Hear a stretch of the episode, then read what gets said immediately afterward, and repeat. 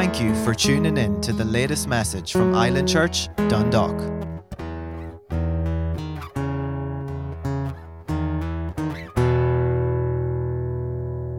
Let's pray. Father, we just uh, thank you for this time to fellowship together. Um, and I thank you for the word that you've placed in my heart, Lord. I just pray your blessing on it in Jesus' name. Amen. So, I want to talk to you this evening about uh, something that God put on my heart at, at a funeral that I was at recently. And it's the power of a life which is lived for Christ, or the power of a life in Christ, which is lived for Christ. And uh, I, when I was asking God a few weeks ago, you know, Lord, what do you want me to minister on? Couldn't seem to get, and I, I felt like God said, Be patient, I'll show you. So sitting at the funeral service about a week ago, and um, um, as I listened to um, the, the various testimonies about this lady, this woman of God, who was an old friend of mine. Not a close friend, but we, we were in church together for years. And, uh, and, and I started to realize something, you know, over almost a 40 year period, this lady had lived her life for Christ. And, um, and I remember, uh, I remember um, her as a child. I was a younger child. I was probably seven or eight when I first remember Anne and her sister Loretta. They were maybe like four or five years older than us, and uh, we, our, our backyards from my granny's house and their parents' house were in, in the same, on the same street. So we used to, we didn't play with each other because we were different ages, but we were where we used to seeing each other. Roll on 20 years, or well, maybe not 20 years, oh, well, maybe 10, 15 years. I had gone through college and uh, I was back in my hometown and I, a guy, a, a friend of mine brought me to a, a, little prayer meeting in a house and that was probably one of the first times I heard the gospel and I received Christ and who was in that group but this lady, Anne was her name and her sister Loretta.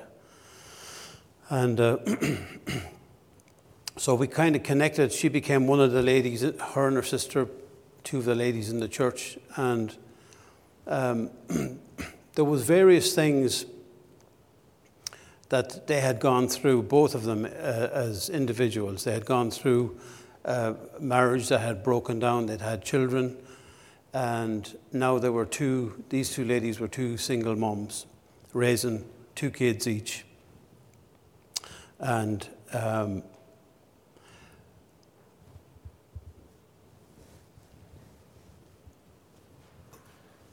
but as I sat there in the pew at this funeral uh, last week, I, I started reflecting back on my memories of Anne's life.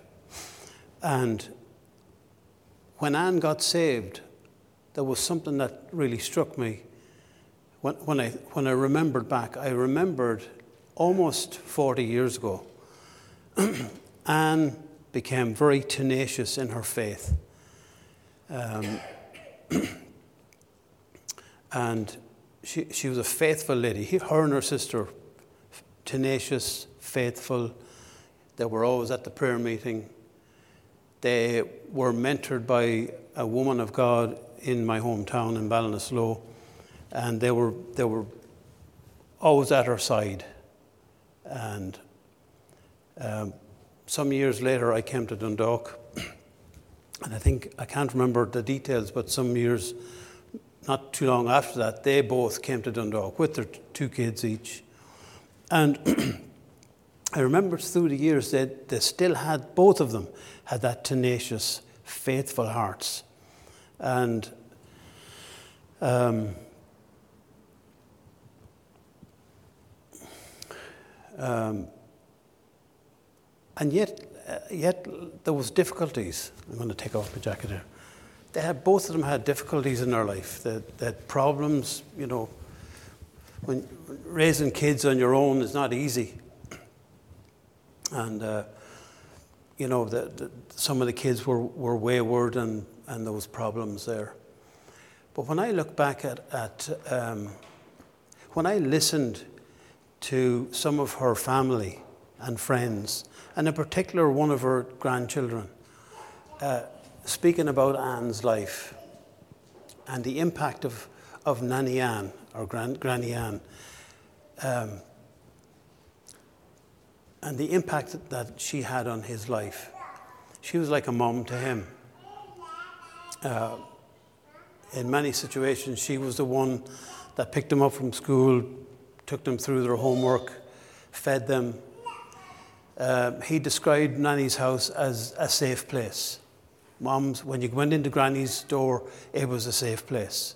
Granny was a woman of God, she was a woman of prayer. Um, of course, she had become a granny over the course of time. When I met her first, she was just a kid. And then when I met her at the first church I got saved in, she was probably in her mid 20s, late 20s. And, you know, all these years later, now she's, a, she's raised her, her, her two daughters, and one of her daughters had, I think it's five or six kids. And Granny basically helped her daughter raise those kids because her daughter wasn't always in a fit condition to do so. Um, and so, what I realized about this woman was the because I could see back to the start of her life and um,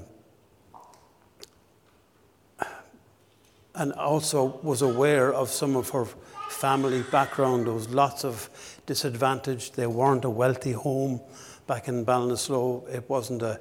They were fairly poor family, a large family. There was lots of problems. So she didn't have a good start, but boy, did she have a good finish, you know. And and I'm reminded of the scripture where Paul says, "I've run the race, and there's therefore now a crown awaiting me." And you know, when I think of Anne, I, th- I, th- I, thought, hold on, this is not just the ordinary lady that I knew back in Ballinasloe. This is a, a woman of God. Um, and she's, she's stood the test of time. She's walked with the Lord. And there's many, many qualities have developed in her life as she walked with the Lord. So that's kind of um, her life kind of um, sparked um, this whole thought for me personally. But so what happened with Anne? First, she received Christ. It started there, as it does for all of us. You receive Christ. But then what happens? The discipleship process starts. Now, what does the, the word disciple mean? Simply speaking, the word disciple means a pupil or a learner or someone who takes what the, they've been taught by the teacher and sticks to it or it adheres to it. You know what that word adhere means to stick to it. They stick to what they've learned. Um, and they make that their rule of conduct. And for all of us, without discipleship, there's no fruit. And so, yes, you're born again, but Jesus, you know, when he, when he was in the Great Commission in, uh, where was it? Matthew chapter 16, is it Matthew chapter 16? You know, he says, Go into all the world and preach the gospel to every creature. And then he said, Make, uh, make disciples of all nations. It's disciples that Jesus is looking for. One who takes what God has said and applies it to their life and makes it their rule of conduct. That's what a disciple is. God is looking for disciples. Disciples bear fruit, not converts. A convert needs to go through the process of being a, becoming a disciple. Sorry, that was Matthew 28, verse 19. Um, If you look in Acts chapter 14, verse 21, just talk about discipleship for a couple of seconds. And Paul and Barnabas are preaching the gospel. Um, and when they had preached the gospel to that city and made many disciples, they returned to Lystra um, Iconium and Antioch, strength, strengthening the souls of the disciples, exhorting them to continue in the faith, and saying, We must, through many tribulations, enter the kingdom of God. But what I want you to see here is they, they preached the gospel in the city and made many disciples. How do they make many disciples? By, te- by teaching them. They, they spent time teaching them. Um, John chapter 8, verse 31.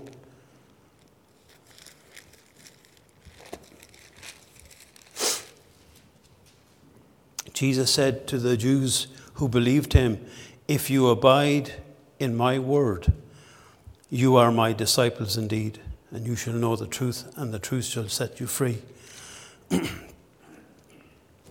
How do you become a disciple? Abiding in the word. What does that mean? Living in it. This is, this is where your life, how you live your life, comes from. You know, one of the things that st- has struck me in the last few years, in all the epistles in the New Testament, all of them, all of them admonish the church on how to live in every area of their life marriage, business, masters, you know, bosses, workers, wives, husbands, children, we're all admonished in the epistles, and actually throughout the scripture, but the epistles are full of instruction to us as Christians how to live our life. And there are instructions in, this, in, in helping us to become disciples. Because one, one of the things, every time you hear the Word of God, you have a, you have a choice whether to apply, apply that to your life or not. And as you endeavor to apply those things to your life, you become more of a disciple. And when you become more of a disciple, God is glorified. There's fruit, uh, godly fruit from your life. Um, so Jesus said, um, if you continue, sorry, if you abide in my word, you are my disciples indeed.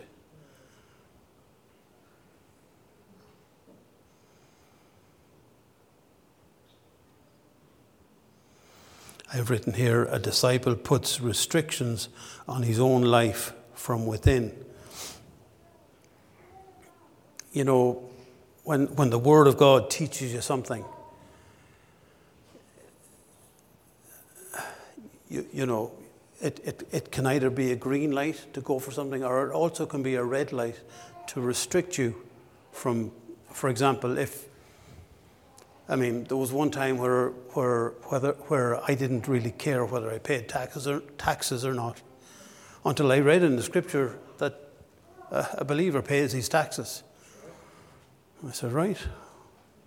So I put restrictions on my own, the way I was going to do things, and I started to do things God's way. I, I applied the Word of God to that area of my life. What, what was I doing? I was becoming more of a disciple. If you abide in my word, you are my disciples. So if you're not abiding, if you're not living, well, what does it mean to live in it? Well, just to apply what it, what it says to you, apply it to your life. You know, you continue in it, apply it, be a doer of it. Not just a hearer only, be a doer of it. If the teacher, if the teacher, the Holy Ghost, teaches you, if the pastor stands up here and teaches you the Word of God, then apply it to your life, be a doer of it, and then you'll be his disciples.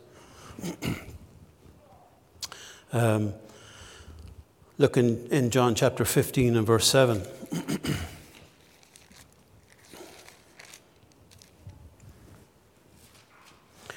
if you abide in me and my words abide in you, you will ask what you desire, and it shall be done for you.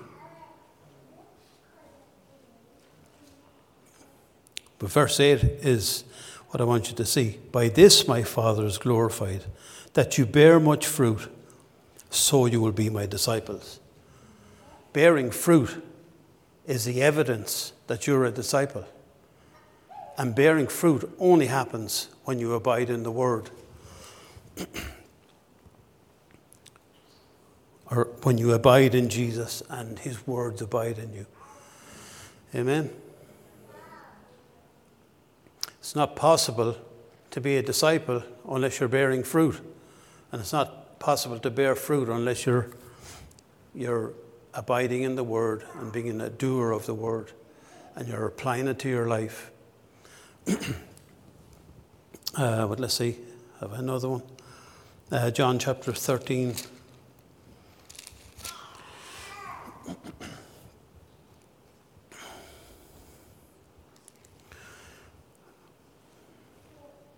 And verse 5. So Jesus is here with the 12 disciples. Um, verse 5 says, After that, he poured water into a basin and began to wash the disciples' feet and wipe them with a towel. Excuse me. So these guys are already disciples. They're already, he's already teaching them things, uh, the 12. But he's going to teach them something else here. And um, he starts to wash their feet. And Peter has a problem with it. Um, Peter said to him in verse 8, You shall never wash my feet. Jesus answered him, If I do not wash you, you have no part in me. Um,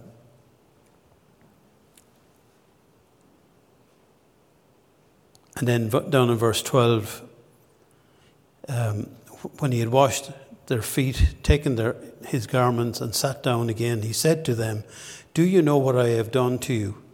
You call me teacher and Lord, and you say, Well, for so I am. If I then, your, your Lord and your teacher, have washed your feet, you also ought to wash one another's feet. For I have given you an example that you should do as I have done to you. Most assuredly, I say to you, a servant is not greater than his master, nor is he who is sent greater than he who sent him. If you know these things, blessed are you if you do them.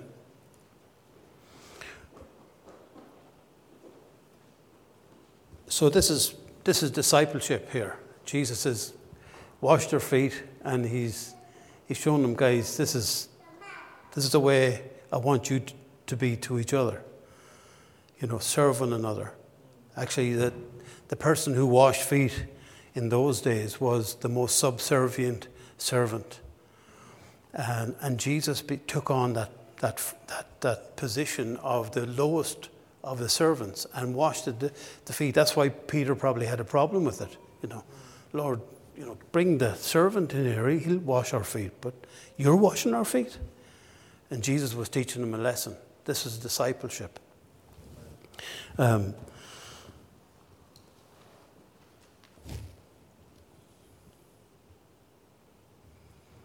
and then if you go over to um,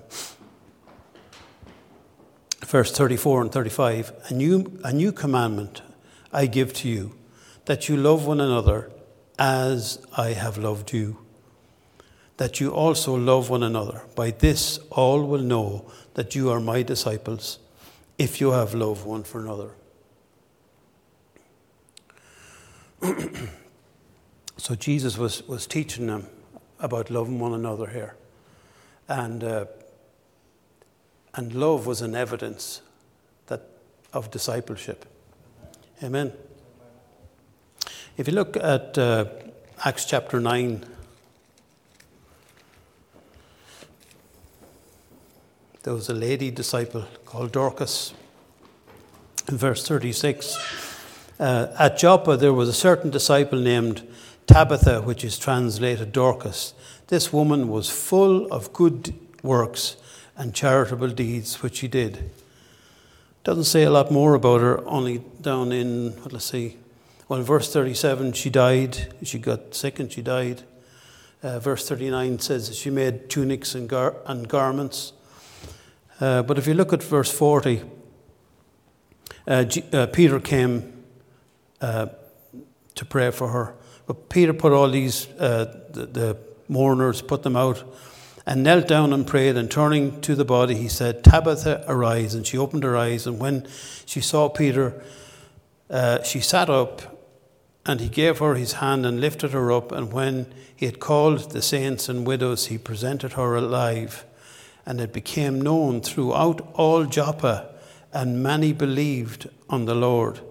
So it was that he stayed many days in Joppa with Simon a tanner. It's interesting to me that when the people in Joppa heard that Dorcas had been raised from the dead, that many, many believed in the Lord. She must have been a woman that was well known. You know, it says she, she did, um, she was full of good works and charitable deeds. You know, this is a, this is a, a woman of God. Uh, it's, it says that she was a disciple. That means she was a woman of the word. She applied that word to her life and she lived it. And that's where her charitable deeds and her good works came from. And um, I, I think that because of her influence in that town, when the miracle in her life happened, it had an influence um, on the whole town, and many believed. Many probably came to Christ as a result. anyway, just a thought. Um,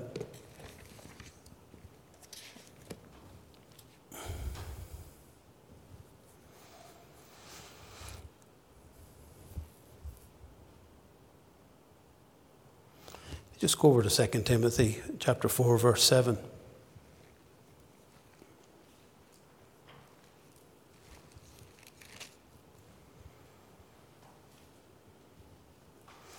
So go, going back to talking to my, my friend Anne, you know, at the end of her life, um,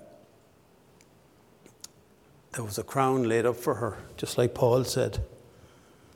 I just want to um, just share that scripture. 2 Timothy chapter 4 and verse 7 and 8. Paul says, I have fought the good fight, I have finished the race, and I have kept the faith.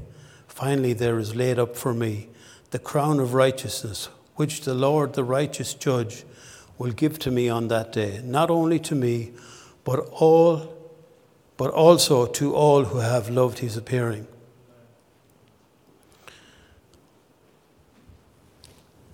Anne got her crown. Amen. Amen. You know, her discipleship brought her to the end of her life. She, she ran her race, she finished her course, she kept the faith, and there was lots of fruit in her life.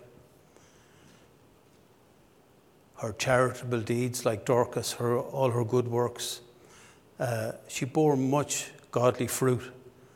And even though, you know, and one of the things that strikes me, the most ordinary of beginnings. You know, she, she wasn't the daughter of a king or some wealthy person. Um, and yet, God could take just an ordinary girl from the middle of nowhere back in Ballinasloe and, you know, touch her heart. Um, and, and through discipleship and mentoring and, and a life of, of basically applying the Word of God to her life.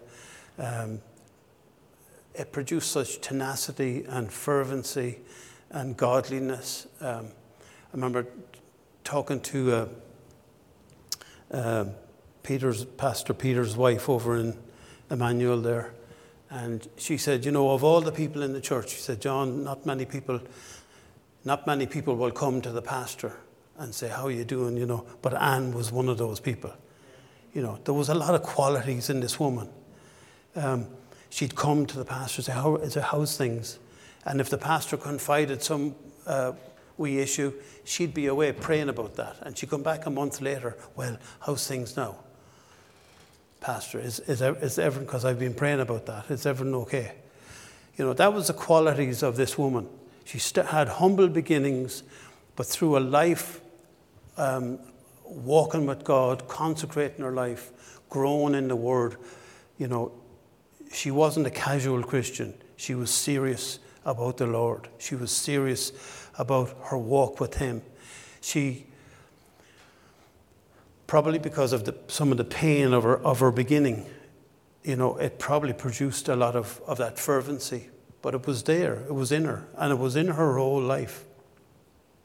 Um, and I know that, and like I, I can't talk about, but I know there was lots of problems over the years, lots of challenges. You know, things weren't perfect. But what was, what was consistent was her, her, her, her heart of faith, her love for the Lord. Um, and it's a beautiful thing. And, and, you know, it made me think of, of the power of a life that's lived for Christ. You know, you live it. That's, a, that's with purpose. She lived her life for Christ. It wasn't existed as a Christian. No, she lived her life to serve the Lord. And uh, you know, when I when I meet when I see people like this, it provokes me to be the same. You know, Jesus didn't uh, do a half half baked salvation. He laid down his life. He went to the cross for us. You know, it it deserves us to reciprocate back to him a, a complete. Uh, you know, or give him our whole life completely and uh, to serve Him with our whole hearts. Um, I'm trying to do it your way, Melvin. I have a new, my new method of keeping notes. what was the keys to Anne's life in Christ? Well, she was a new creature in Christ. She became a disciple. She lived a faithful life. She endured hardships by daily trusting in the Lord. She had to daily trust the Lord to get through certain things. She was diligent. She had a life filled with faith, simple trust in God. She was a church person. She never missed church. She never missed. I don't think she, was an educated girl, but boy, she was educated in the Word because she sat under the Word. You know, she sat under it. Um, she listened to the teachings. She read her Bible. She stayed strong in the Lord. She was a woman of the Word, woman of prayer, woman of the church. Um, she had a life of consecration. She walked with the Lord every day. She worked hard at being a good steward of God and his ambassador as his, his representative. representative. she was a woman of dignity. Uh, one of the guys said Anne would never go to the front door to get letters from the postman unless she had her lipstick on. she presented herself well. But the attitude behind that is what I admire. She knew that she was an ambassador for Christ. She was a representative of God. And she going to present herself in the world as his servant Remember, we all have earthen vessels. They're not, some of us are really good looking, but not all of us are really good looking. You know, and as we get older, there's things sag and wrinkles and, you know. But here's the, here's the deal, guys. Um,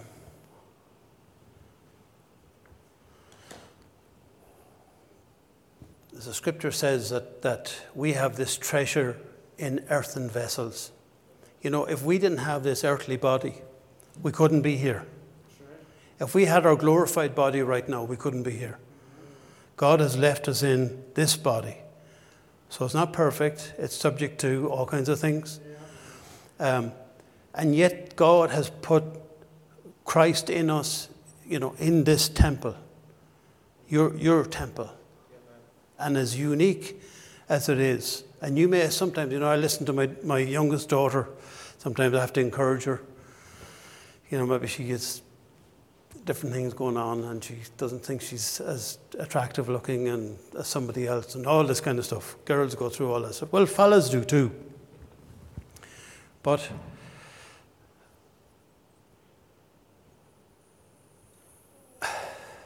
God has chosen to put His Spirit in us as we are. He's chosen to use. Look at me standing here. Who am I? I am nobody. You know, I'm a, from the west of Ireland. I speak with a funny accent. You know, uh, do you understand? We sometimes we sometimes nullify ourselves because of the our accent, our background, the colour of our skin, our height, because we're too high or too small or too fat or too skinny. You know, we sometimes shrug ourselves off and, we, uh, and our self image is bad. Yeah. But when you look in the Word of God, you need to see yourself as God sees you. Amen. Because God placed His Spirit in you. And also, He put His anointings in you. He also gave us the ability to win people to Christ. That is amazing. Through just little acts of obedience or yielding to the Spirit of God or applying the Word of God, maybe being kind to our neighbours or going to visit somebody in the hospital. God can do supernatural things in the life and the heart of another person through this earthen vessel that's filled with the Spirit of God. So don't, don't rubbish yourself because of your background or where you come from or you know my family didn't have this or I was from a single parent family or my parents were divorced or look we, there's a million reasons why we could rubbish ourselves and say I'm not as good as he is or she is but it's a lie from the moment you receive Christ think about what has happened Christ came to live in, inside in you.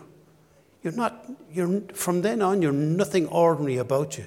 You're a supernatural being in the universe, filled with the Spirit of God. Anne knew that. My friend Anne knew that. She knew who she was. And, uh, and she didn't measure herself by the, the wealth of her family or the beauty of her skin. She measured herself by who was on the inside. She knew she was an earth, had an earthen vessel with all its frailties and its weaknesses and its, you know, we all know things about our physical man that's not perfect. But she, she, she didn't live out of that self image. She lived out of the self image of who she was in Christ. And I love that. And people that, that learn to do that have a life of victory, a life of breakthrough. They have a life of success. They have a life of influence. They influence those around them. They encourage people. They serve God. They obey God. They that do great exploits. If you know who you really are, by looking at yourself in the mirror, in this mirror, look at yourself in the mirror and know who you really are, then you become that type of a person. Our, our image, our, our self image is so important. Yes, I agree. And you need to get the right self image from God's perspective. okay. So how do I how do I live for Christ? Well, stay close to God. Stay close to the church where he placed you. You know, it says in is it Corinthians or Romans? God sets the members in the body as He pleased. He set you in the body. In Acts chapter 2, I think it is, when, when those people got saved, where did He put God? Put them in the church. So stay close to the, to the church that God placed you in. how, how, this is how do I live for Christ? Stay close to His Word in 2 Timothy 2.15, it, uh, it says, study to show yourself approved unto God. A workman that doesn't need to be ashamed, rightly dividing the word, rightly dissecting it, rightly interpreting it. Study. A casual visit to the word is not good enough. You'll get things wrong. You'll mix things up. If I was studying to be a, a, a brain surgeon, but I was real casual about my studies, and then, and, and then you had problems with your brain, would you let me in, operate on you? I don't think so. if, if we have just a casual attitude towards the Word of God, we'll, we'll not um, be great as disciples and will not bear much fruit. Remember, um, evidence of discipleship is, is fruit, good fruit. How do we live for Christ? Stay close to His Word, be a disciple, be a doer of the Word. James 1:23. That's what a disciple is, anyway. Obey the leading of the Holy Spirit. Have a heart that's yielded to the Holy Spirit. He's every prompting, He's every correction. He, when He draws you or leads you or constrains you, don't be stubborn or unyielding. Abide in His love. Have sweet fellowship with Him.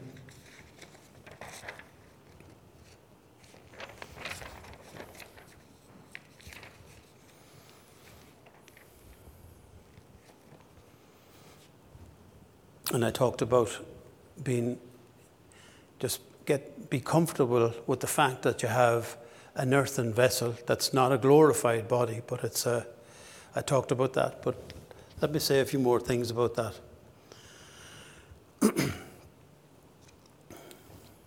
so, so yeah, some of us we just think well we're just ordinary folk, but we're full of God. And we talk about, you know, well, I'm from this nation, or I have speak this language, or my color is the wrong color, or my accent is, is a funny accent. I have ethnic customs, family customs, my looks, my giftings, my unique personality. But all these things, God wants to use them. All these unusual things about you, there's nobody else has them like you have them. And God doesn't see them as a disadvantage. He wants to live His life through all those uh, qualities that, that are in you, those characteristics, your funny accent, the way you giggle sometimes, whatever those quirky things are about you. You're always telling jokes or something. But God wants to sanctify those things and use them. So be comfortable in your own skin. I think that's important. I learned that years ago um, from a man called Pastor Walter Hallam. Talked about this in Bible school. And uh, it was one of the reasons why from then on I stopped judging myself based on my background. I'm a king's kid. So my background is irrelevant.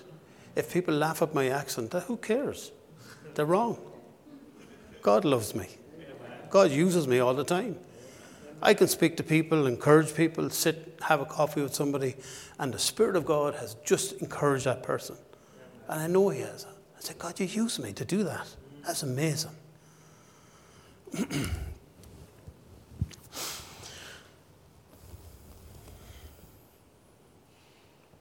Be comfortable in your own skin, knowing that Christ dwells in us and is at work in us.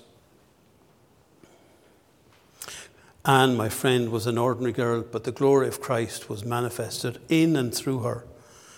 We are ministers of God. We carry the gospel. I mean, what a privilege. We carry the gospel, the message of His love and salvation. But we do this through our unique self, which is empowered by the Holy Spirit. I want to talk a little bit about personal sanctification and development. uh, what time is it, Joel? How long have we got? Ten minutes? Five minutes? It, half an hour? 10 minutes? You just stop me when I go too long. All right. Romans chapter 13, verse 14.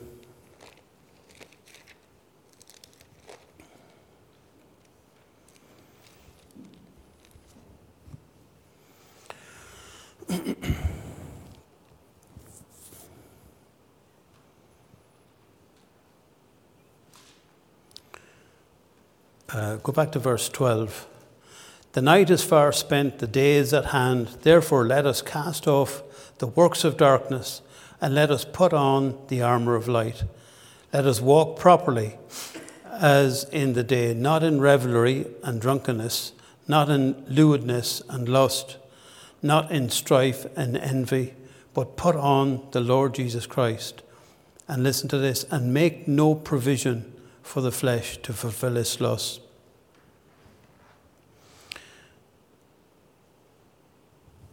Putting on the Lord Jesus Christ um, involves putting off some stuff as well.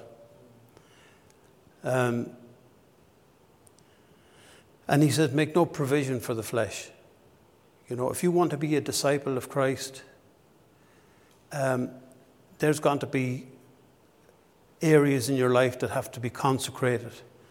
And it starts by putting on Christ. When you put on who you are in Christ um, and walk as He walked,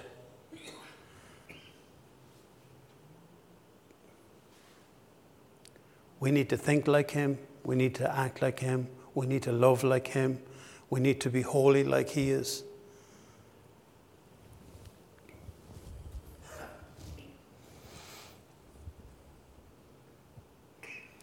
Uh, Colossians chapter 3.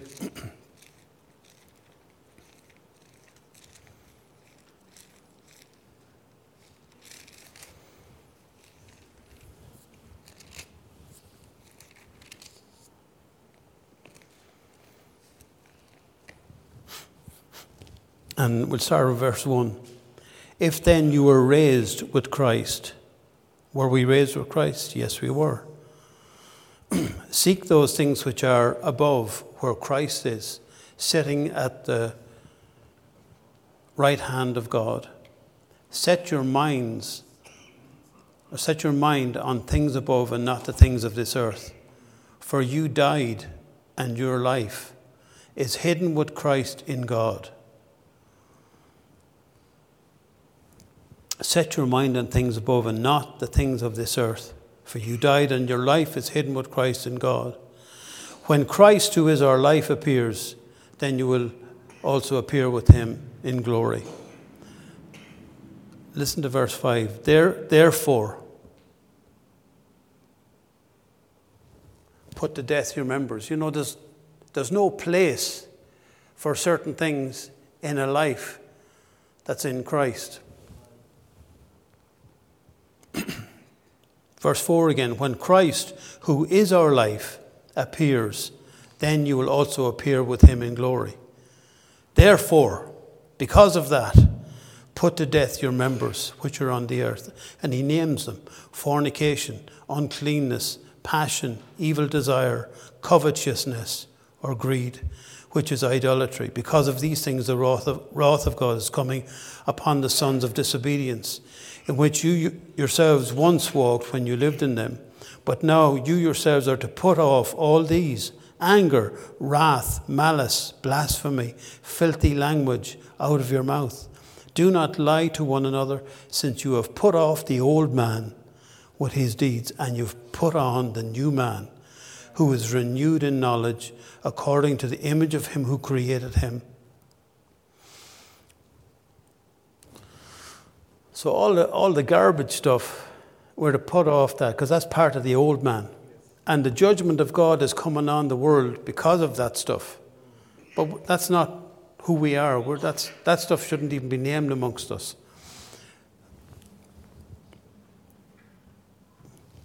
Put on the new man who is renewed in knowledge. Where does the knowledge come from? The Word of God. Without being di- discipled by the Word of God, it's not possible to put on a new man.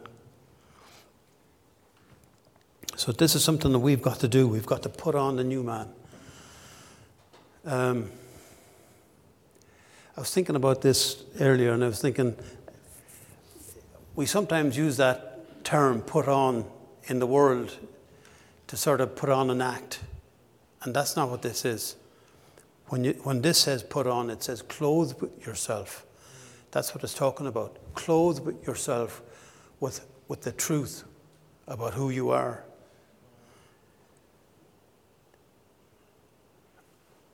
So it's important for us to see ourselves in the correct way. When we see ourselves in the correct way, we get we discard all that rubbish out of our lives. It's no place in me.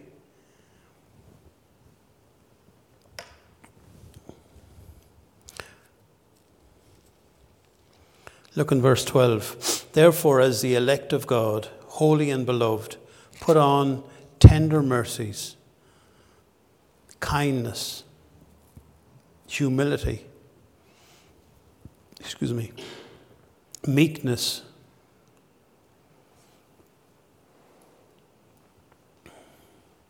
long suffering, bearing with one another and forgiving one another.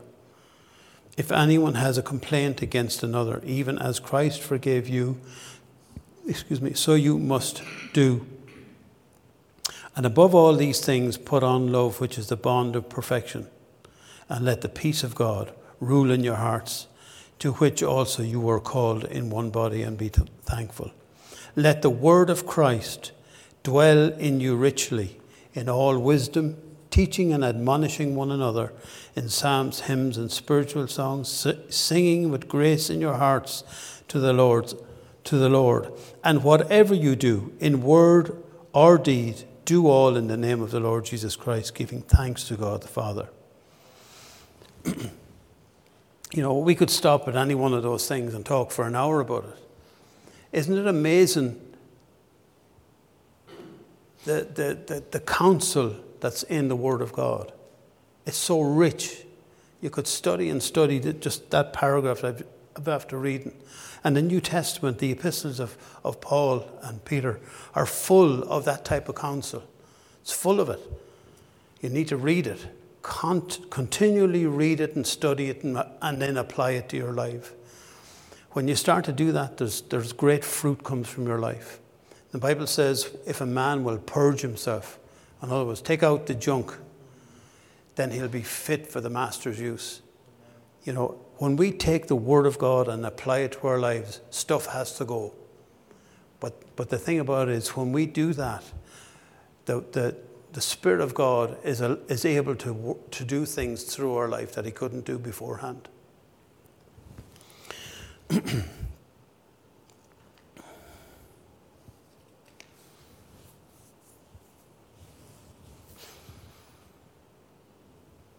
you know, as we read these things, bit by bit, bit by bit, you can start to apply uh, the Word of God. It's not, it's not an overnight thing. Um, and that's why, you know, when I, look at, when I looked at Anne, almost 40 years walking with the Lord, I could see that her consistency from her, her conversion to her going home to be with the Lord, the consistency of her life caused much fruit from her life, and God was glorified by that. And actually, just while I'm on that, you know, what, what, so one of the things that really struck me was the impact she had on her own family. She had great impact on her grandchildren and anybody associated with her family you know, boyfriends or spouses or different ones.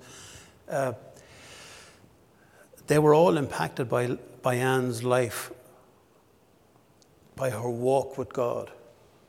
And it impacted them. She's gone, but the impact is still there. They're, they're going to live on uh, with many of the lessons they've learned from Granny not just her grandchildren, but also friends and, and different ones, people in the church. She, she did apply the Word of God to herself. She lived it. And uh, she was continually grown in the Lord. And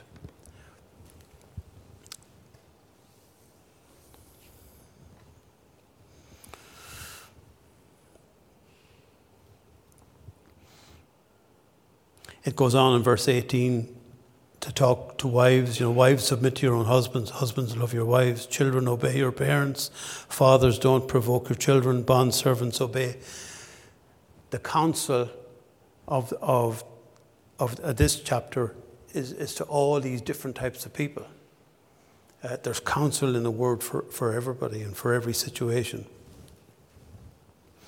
Um, if you look in Hebrews chapter 12, verse 5, I'm nearly finished. I hope you got something from this, guys. It's not really in depth or anything, but um,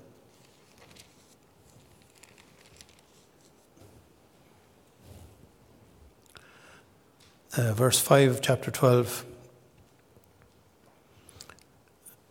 Um, and you have forgotten the exhortation which speaks to you as sons. My son, do not despise the chastening of the Lord, nor be discouraged when you are rebuked by him.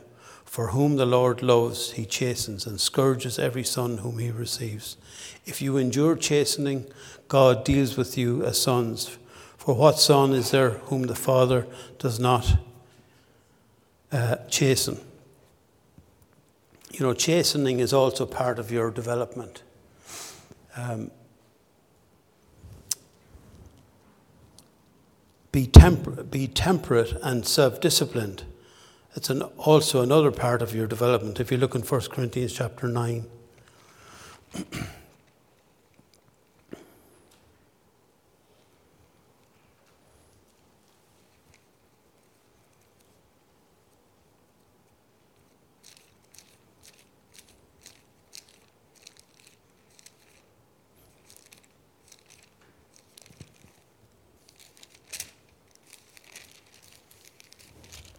and verse 25.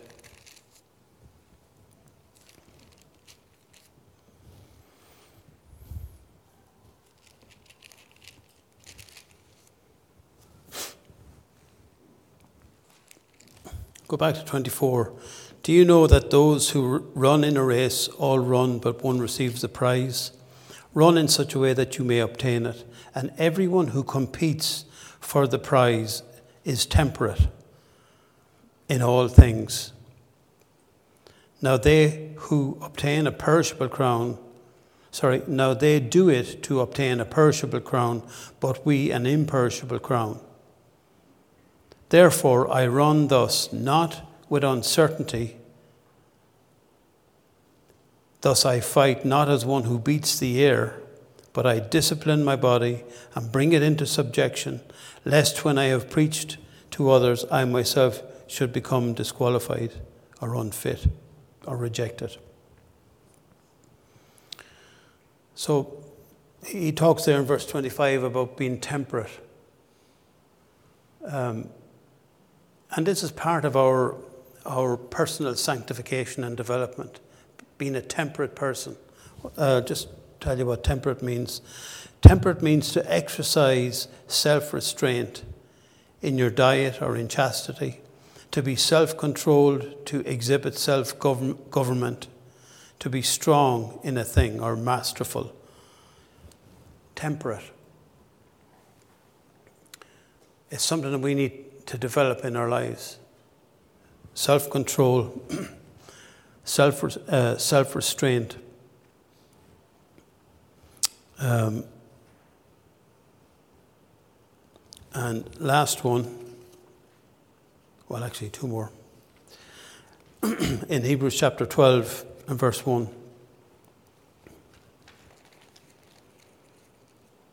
And these are the kind of things I believe my friend Anne had developed in her life. She had developed uh, personal sanctification and, and, you know, temperance, she endured the chastening of the Lord. She obeyed the word. She yielded to the Holy Spirit. She put on Christ. She put off the garbage. She put on Christ and made no provision for the flesh. In Hebrews chapter 12, verse 1, there's another one. Therefore, since we are surrounded by such a great cloud of witnesses, let us lay aside every weight and the sin which so easily ensnares us, and let us run with endurance the race that is set before us, looking unto Jesus, the author and the finisher of our faith, who for the joy that was set before him endured the cross, despising the shame, and has sat down at the right hand of the throne of God. What I want you to see there is lay aside every weight and every sin which so easily ensnares us. And run with endurance the race set before you. How do you do that? Keep your eyes on Jesus. Amen. Did you get anything from that, guys? Yeah. Anyway, let's pray. Father, I just thank you for uh, the power of a life lived for Christ. And let us, Lord, be like our sister Anne, that will live for you with our whole hearts and realize uh, the fruit that can be that can come from our lives when we do that, when we live for you with our whole heart. In Jesus' name. We are so glad you could join us for our latest message. We are located right in the centre of the town and we would love for you to call in and see us. Details are on our website at islandchurchdundalk.ie.